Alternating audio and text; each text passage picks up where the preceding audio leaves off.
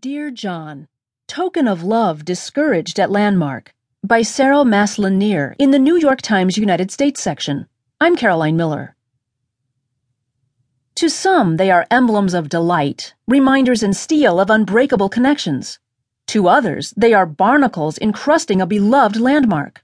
They are the so called love locks, padlocks placed on the Brooklyn Bridge by lovers to signify their bond. This fall, after cutting away tens of thousands